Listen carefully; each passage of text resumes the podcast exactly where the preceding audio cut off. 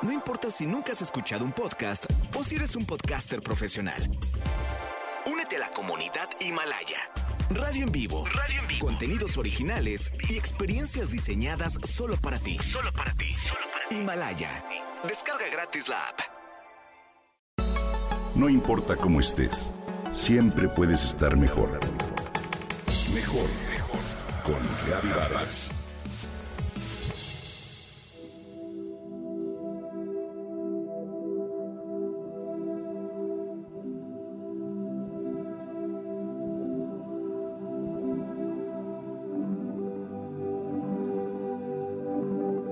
La energía grupal puede ser una vitamina para el alma o un veneno letal. Es algo que no se ve, pero que se siente en el vientre. La mayoría de las veces no es una percepción racional. La reacción a ella es instintiva. Tiene una característica: es muy contagiosa. Cuando la energía de grupo es nutritiva, funciona como un pegamento que nos adhiere a las sillas y hace que la sobremesa se prolongue por horas, o que el personal de una empresa trabaje en sincronía y la producción fluya, o bien que nos sintamos bienvenidos en un lugar o deseemos salir corriendo de él. A nivel macro puede multiplicar rencores y provocar guerras, o bien amores y pasiones que hacen de un concierto o un partido de fútbol un evento memorable. Durante este año de pandemia, se ha generado otro tipo de energía de grupo conformado mundialmente.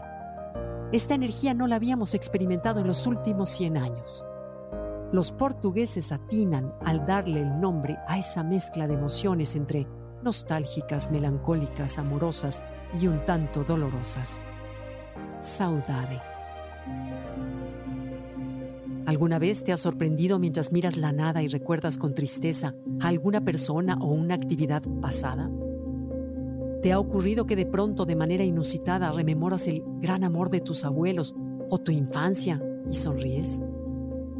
Si alguna vez echas mucho de menos algo, tanto así que llega a dolerte y te dan ganas de llorar, pero luego sonríes, pues sobreviene la memoria de momentos únicos y simples, entonces has sentido saudade. Ninguna palabra en español es capaz de recoger al mismo tiempo el sentimiento de ese tipo que proviene de un recuerdo alegre y lleno de nostalgia.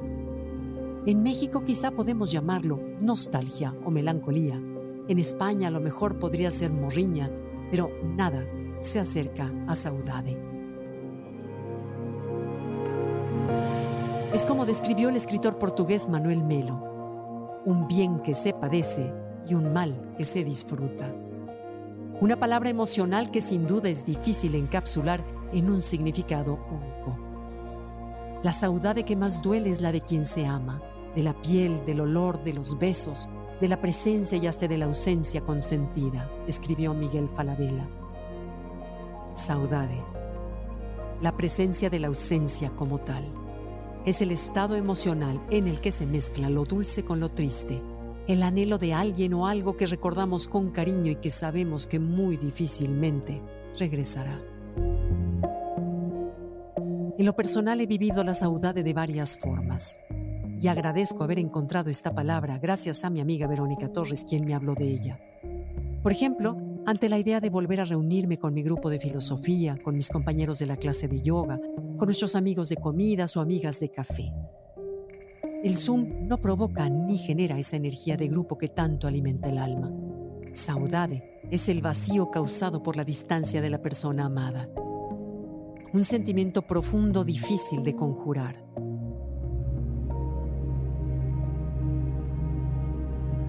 Después de un año de pandemia, para muchos este sentimiento se ha profundizado.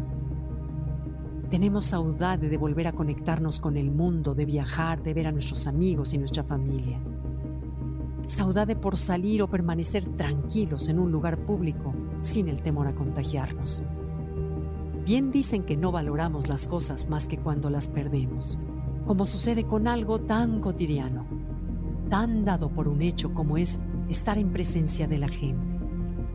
Sentir la vida activa de un restaurante, una librería, una exposición o hasta de un centro comercial. Parecía tan poco trascendente y superficial, sin embargo, me doy cuenta de que es un motivo para sentir saudade. La energía de las personas es necesaria para vivir.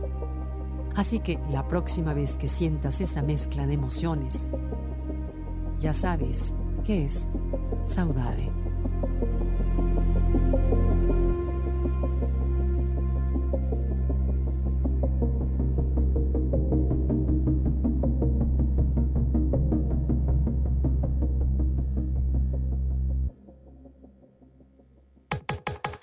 Comenta y comparte a través de Twitter.